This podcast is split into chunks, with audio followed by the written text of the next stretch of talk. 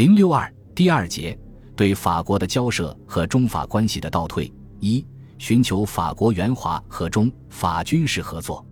卢沟桥事变爆发后，法国的远东政策大体上与英美一致，对日本的侵略行径有所谴责，对中国抗战表示一定的同情，并且也表示愿意根据商业往来的原则，提供若干财政与军事装备方面的援助。在国民政府看来，法国是欧洲的大国之一，在法属印度支那及越南又有着相当的军事力量，因而把寻求法方的经济和军事援助，进而实行双方的军事合作，视作对法关系中的重要方面。一九三七年六月和八月，国民政府行政院副院长兼财政部长孔祥熙曾两度访问法国，代表中央银行与法国银行团达成金融借款两亿法郎，拟用于稳定中国法币的汇率，另代表军事委员会与法方签订 一点二亿法郎信用借款合同，用于购买法国制造的飞机。法国空军部长甚至表示，愿向中方提供最合用最精锐之新机，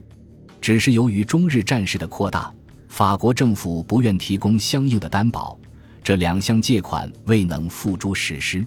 此外，国民政府委员李石曾、立法院长孙科、驻苏联大使杨杰都被蒋介石委以特使的名义相继赴法国接洽援华事宜。中国驻法国大使顾维钧更进行了多方面的活动，国民政府有关部门也与法国方面保持着密切的联系，关注业已订立之经济合同的旅航情况，并寻求新的合作项目。战前法方就对投资中国内地铁路建设颇感兴趣。一九三六年十二月，法国银行团与中国建设银公司、川黔铁路公司达成的成渝铁路借款合同，在抗战爆发后继续得以履行。与此同时，中法之间积极探寻新的合作项目。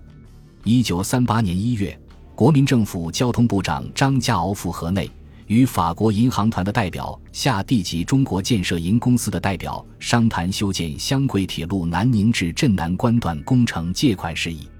张家敖还就该工程项目与越南总督府秘书长和公务部长、东京省行政长官等法越行政官员进行了会谈。法方从连接中国西南地区、发展越南商务考虑，对兴筑南镇铁路颇为关注，中方则需在打通西南国际交通方面得到法方进一步的合作，因而在借款合同谈判过程中做出多处让步，如法方要求在广西获得采矿业务经营权，张家敖出面商得广西政府允准同意。一九三八年四月二十二日，由国民政府财政部长孔祥熙、交通部长张家敖同法国银行团的代表和中国建设银公司的代表在汉口签订了借款合同，法方提供材料借款 一点二亿法郎，另提供现金借款三千万法郎，并与中国建设银公司共同认购铁路公司股本 二点四万英镑，向该公司垫款十二万英镑，借款年利息率七厘，期限十五年，由法国银行团负责代购筑路材料，收取手续费 百分之一点五 及经费 百分之五点五， 合同还规定总工程师及总会计师由法籍人员担任。后因购买车辆需要，双方经磋商后，复于一九三九年三月三十一日和十月二十一日分别签订赴约，使法金借款部分的总额增至 一点八亿法郎。南镇铁路开工后，日本方面就不断向法方施加压力，作为承包工程的法商建筑公司因而时有耽误迟延情况发生，中方提出过交涉。后因欧洲战争爆发以及日军攻占南宁，法国方面担心向中方交运的铁路器材将落入日方，遂于一九三九年十一月底起停止交运。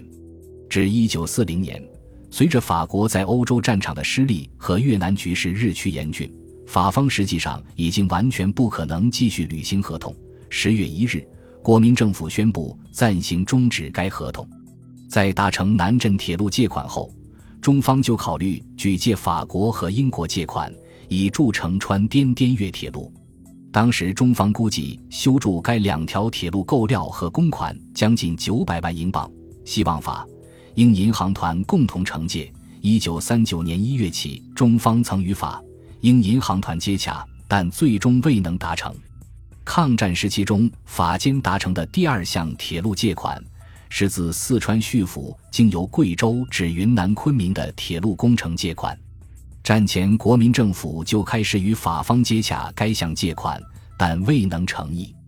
一九三八年四月，南镇铁路借款达成之后，自当年六月起，中方进行了积极的活动，包括张家敖与法国大使纳齐亚的会谈，顾维钧在巴黎向法国外交部的游说。中方原先希望英商中英银公司参与该项目，但英方最终退出。中法之间在讨论借款合同具体内容时，国民政府行政院有关部门反对由法方独占铁路沿线矿产开发权，后决定允许法方参与开发。中方另由交通部和中国银行设立专门基金，易购矿产品出口。叙昆铁路借款于一九三九年十二月十一日在重庆正式达成，由孔祥熙、张家敖、中国建设银公司和法国银行团的代表签字。合同规定，法国银行团向中方提供材料借款 四点八亿法郎，中国建设银公司电借公款三千万元，借款年利息率 百分之七， 期限十五年。中方同意法国银行团取得叙昆铁路沿线一百公里范围以内共同探矿与经营的参与权。借款达成后，因核准手续问题，合同延至一九四零年三月一日始生效。后因法国和越南情势均趋恶化，法方无力履行合同，国民政府交通部宣布自一九四零年七月一日起暂行终止合同。至于法国对华军事装备援华和双方军事合作问题，一九三八年春中德关系出现逆转之时，中国方面转向谋求法国的援助。国民政府特使孙科也赴法洽商，与法国总理兼国防部长达拉蒂以及殖民部长孟戴尔等法方高级官员会晤。孙科提出，中法在远东有共同利害关系，在政治、军事、经济方面均应合作，中国特别需要大量军事接济以增强抗战，希望法方分期提供三十至五十个是所需最新之武器装备，派遣军事顾问来华。两国可签订互不侵犯条约，保障越南与中国领土之完整。一旦欧洲发生战事，中国可以派遣华工和兵士赴法助战。在此前后，中国驻法大使顾维钧也就法国派遣军事顾问来华及军事合作问题，与法国当局进行了多次接洽。关于中方所希望的三十至五十个师的军事装备，法方表示难以直接大批提供，但原则上同意法国兵工厂接受中方的订货。达拉蒂本人就曾经批准向中国提供二十架飞机。经双方谅解，拟在巴黎设立名为中法公司的商业公司，作为法方向中国提供军事装备的中介机构。中方出资一千万法郎，法方人士出面主办，专门经理舒华军械事宜。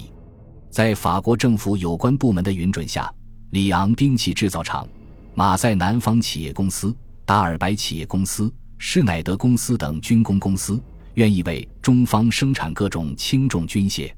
当时中方以现款订购的军械，法方陆续向中方交付，但毕竟数额较小。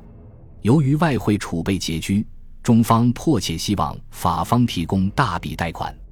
专门用于在法订购。中方偿付方式以提供矿产品等为主，这也是当时中国方面向苏联、英国和美国接洽购办卸料时所采取的基本偿付方式。国民政府还希望法国能够参与中国维持法币汇率的平准基金。在一九三九年三月初，第一次中英平准基金协定达成后，国民政府就向法方提出为中国平准基金提供帮助。中方先由李石曾以及中国建设银公司的法国代表德尼向法国财政部进行接洽。在进行了半官方的洽商之后，顾维钧代表中国政府向法国外交部正式提出了口头和书面的要求，明确要求法方为中国货币的稳定提供贷款。另一方面，